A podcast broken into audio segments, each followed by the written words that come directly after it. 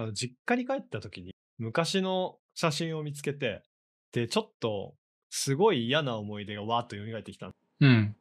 で、これちょっとまあ、あんまり言えないんで、ここでは詳しいは思い出の話はしないんですけど、なんか、こう、それを見てから、1週間ぐらい結構毎日思い出すみたいな、すごい嫌な感じだったんですよ。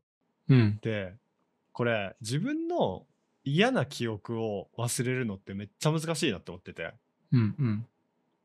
なんかこの嫌な記憶が蘇った時とか、嫌なことがあった時って、どうやって忘れればいいんだろうみたいな話がしたくて。ああ、なるほどね。まあ忘れる方法というか、うん。自分だったらどう対応するみたいなことを話したいなと思ってて、なんかそういうね、方法があれば教えてほしいなって感じです。わからないがわかるててくれてメガヤです。かくんです。このポッドキャストは、わからないがわかるをテーマに、日常のちょっとした疑問を二人で解決していく番組です。はい。ということで今日は、嫌なことを忘れる方法について話したいなと思っています。はい。ということで、私は結構引きずるタイプだし、根に持つタイプだし、昔あった滑ったこととかめっちゃすぐ思い出して嫌な気持ちになったりとかすごいするんですよね。ですけど、まあ、ちょっといくつかのサイトを見て共通している話があったので、それだけちょっと先に紹介したいなと思います。はい。で、えー、なんか一つ、えー、あって面白いなと思ったのが、まあ、なんで思い出してそれがずっと続いちゃうかっていうと、やっぱ単純に反復して思い出すから、思い出すから、どんどんこの忘れられなくなるっていうのはあるじゃないですか。うん。うん。で、これがなんでかっていうと、えっ、と、この、要は自分の中で思い出になってないかららしいんですよ。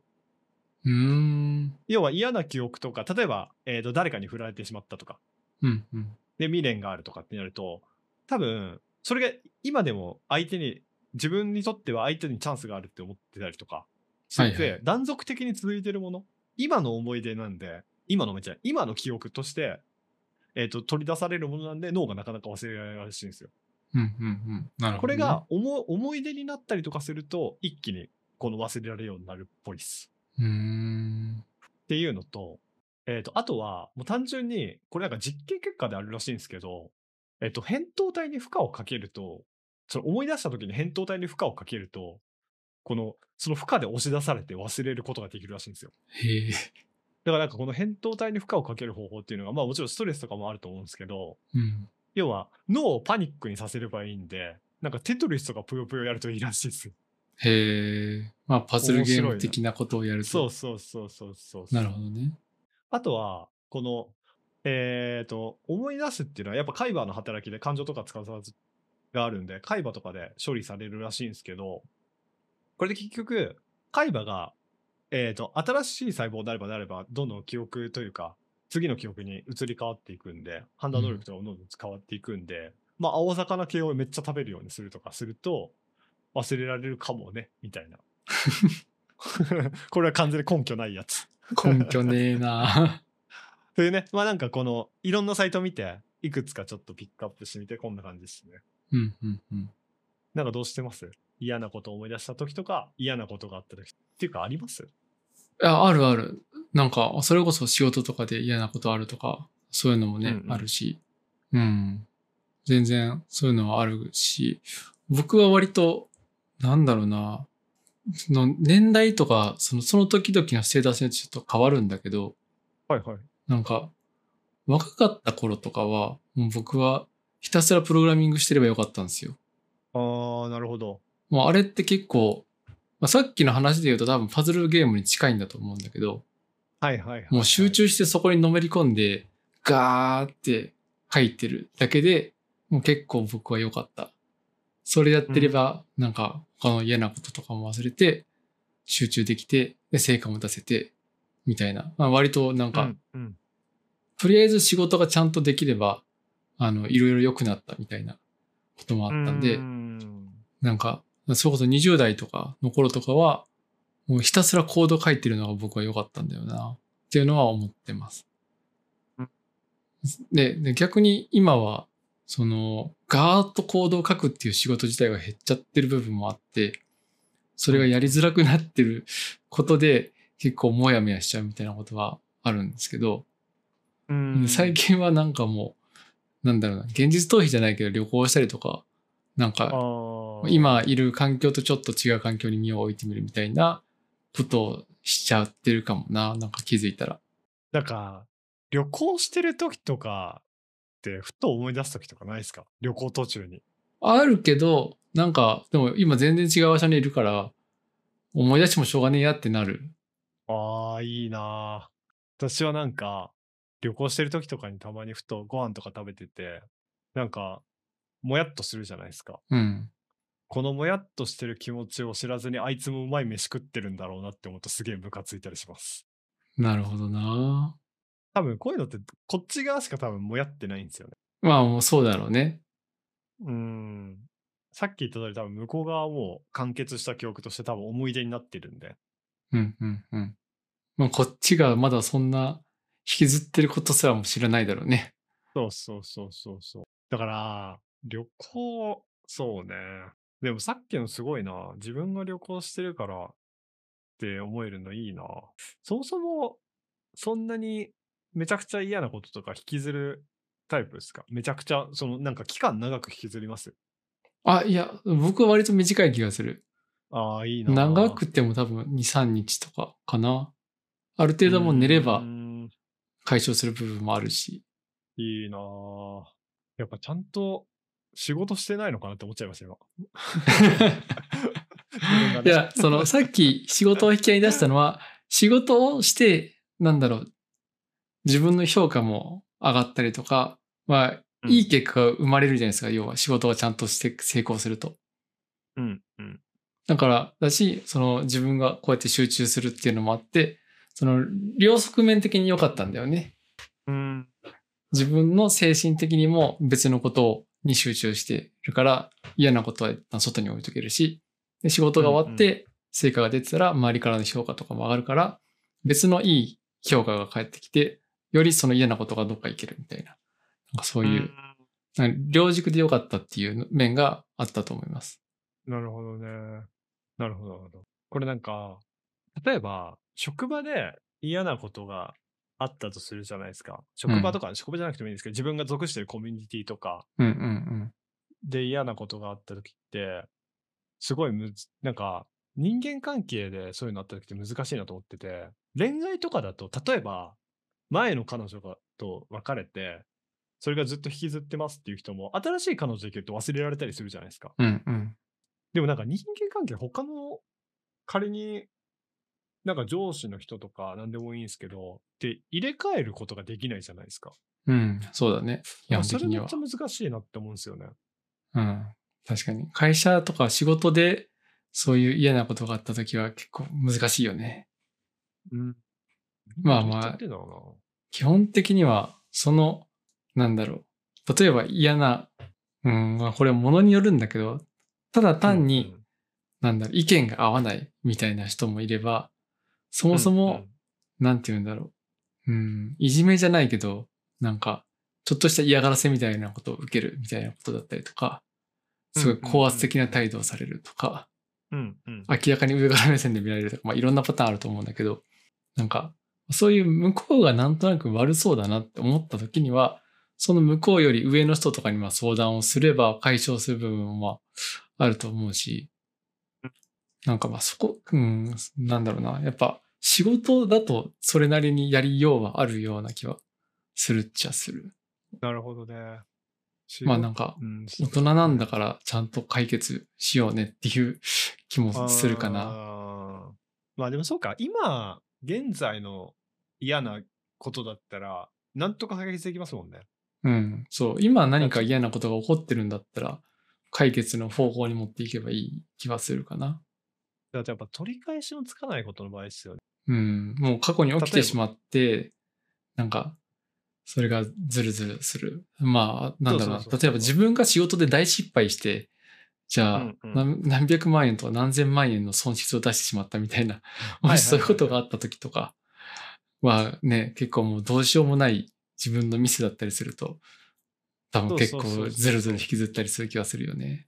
なんかだからそういう相手にされたことよりも、自分がしたことの記憶の方がやっぱ残るかもしれないですね。うん。そこの解消法、難しくないですか？むずいよね。まあ仕事だったら、なんか仕事で取り返せっていうのはあるかもしれないけどね。うんうんううん。ん。そのだじ自分の心の傷と周りの評判、両方保たなきゃいけないっていうのは結構しんどいな。なんか例えば、あえっ、と、友達とかにめちゃくちゃひどいことを言ってしまったとするじゃないですか。うん。で、その友達と連絡が取れなくなるってしまった。うん。手とかだったら結構難しくないですか？自分はモヤモヤしてるけど、相手はめっちゃもう自分のことは嫌いな状態。うん。うん。で、謝りたいけど謝れないみたいな。うん。これを忘れるのめっちゃむずくないですか？難しいね。なんかまあ、それを解消したいかどうかな気もするけどな。うん。もうなんか、切れていいと思う人もね、いるかもしれないし、中には。ああ、まあね。切れることが悲しい、嫌だって思うんだったら、まあなんか解消の方法を探せばいい気はするけど。いやー、ほんとそうっすね。ちょっと私は過去にそういう経験が実際にあったんで、結構、もやもやする時がたまにあるんですよね。うん。で、これは結構未だに、なんていうんですかね、引きずってて、たまにすごい思い出すんですよ。うん。まあ、わからんではないけど、なんだろうな。僕の場合も、なんだろう、地元の友達とかともほとんど連絡とかもうんじゃなくて、うん。なんかたまにインスタとかでちょこっとリアクションがあったりとか、そんなんがある程あ度とか、はいはいはい。なんか別に頻繁に LINE で連絡するとかは、そういう人はもうほぼゼロで。うんうん。だから、なんだろうな、逆にもう、どっちでもいいというか、うーん。もなんだろうな、ある意味、状態が変わったから、なかなか接する機会がないみたいな、うん、うんそんな感じになりつつある、大半の人は。なるほどね。逆にだから、別に仲悪くなったわけとかじゃないけど、うんなん。か、誰かと繋がってるかと言われると難しいみたいな、僕は結構そういう人が今かなり多いなっていうのを今聞いてて思う。ああ、そうか。だから別に、かっくんとしては、おそらく、あれなんでしょうね。要は、この先も関わっていくかどうか、わからないというか、っていう切り、そういう判断なんでしょうね。多分、長く付き合っていくって考えた人は、多分、おそらく、そんな感情にならないじゃないですか。うんうんうん。でさっき最初に言ってた思い出にするかどうかっていう判断に多分近いと思うんですよ。そうだね。うん。うん。多分もう、お終わったって言い方はあれですけど、各中で多分、一個の切れ目があったんでしょうね。学生時代からの大人になる段階での。そうだね。多分20代前半ぐらいから、なんとなくうんうん、プライベートよりは仕事に結構振り切った気はするそうだよな。だからやっぱ私はそこの切れ目がまだ来てないんだろうな。あ、そのさっき言ってた人に対して、友達に対して。なるほどな。だからこれ、いろいろ、こういうの思い出した時試すんですけど、まあ例えば、カラオケ行くとか、運動するとか、うんうんあんま効果ないんですよね。うんもちろん一瞬はね、忘れられたりするけど。なんか、ねそこは多分、メガヤさんの場合は、まだね、地元が近いっていうのもあると思うし、近いがゆえに、そこに、そこの記憶に触れる機会も多いんだろうなって気がするんだよな。ああ、そうですね。確かに。うん。なんか別の友達と会ったり喋ったりするだけで思い出したりとかさ。そういう引き出しが多分近いんだろうね。そうっすね。いや、ほんとそうっすね。僕はもう、なんかいろんな引き出しがすごい遠いところにあるんで、むしろ引っ張り出してくる方が大変みたいな感じになってる。なるほどね。そうか、物理的な距離を置くっていうのも一個手かもしれない。うん。まあ、時間を空けるとかね。まあその時間を空ける間にね、多少しんどいかもしれないけど。うーん。うーん、確かに。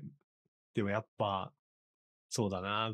物理的に距離空けるとか、自分を鍛えるとか、他の記憶で埋めてくっていう方法しか多分ないっすよね。うん。まあなんか今パッとその処世術みたいなものはね、思い浮かばないんだけど、うんうん。うん。例えばなんだろうな、メガさんの中で、その、それ、そのことよりも大事なことがもっとたくさんできるとか、まあそういう、なるほど。うん、なんか、例えば、いやもう友達より彼女だわ、みたいな感じになるとか、わかんなはいいけどさ。はい。なんか新しいコミュニティができて、そっちにいる方が心地いいとか、そういうのができればいいとかもある気がするけどね。確かに大切なものをいもっといっぱい作るっていうのはめっちゃいい観点ですね。確かにそれすげえ考えとして大事かもしれないですね。結局やっぱ時間が解決するっていうのもその話と近そうですもんね。うん時間経てば当然自分の中で大事なものとか入れ替わっていくじゃないですか。うん。うん。結局その作業がめっちゃ大事なのかもしれないですね。大切なものか。難しいな。大切なことを見つけるのが世の中で一番難しいですからね。まあまあまあ。なんかそういうのはね、まあ、特に大人になると難しいとかはあるよね。いや、ほんとそれ。難しいなぁまあでもちょっと、でもなんかちょっとすっきりしました。なんか、なんか、なんていうんですか？いやー、時間が解決するしかないだろうなとか、なんかいろいろ考えてたんで、なんかやっぱもっといろんなことやろうかなって思いました。新しいこと。まあ、新しい人に出会うとかね、そういうのもすごいうんいい気がするよね。そうっすね。新しい友達というか、なんかそういう話したことない人と話してみるとか、なんかもっとやろうかなってちょっと思いました。うん。うんいいと思います。まあ、特にね、まあ仕事的にも会会社の社内、社外含めていろんな人と話す仕事、必要がある、うんうん今立場にいると思うんで、メガヤさんは。そうっすそういう意ね。味ではいろいろやりやすいんじゃないかなと思いました。そうっすね。確かに。今のうちにいろいろやります。なんかいいと思いますた本当に、ちょっとすっきりしました。こんなんで良ければよかったです。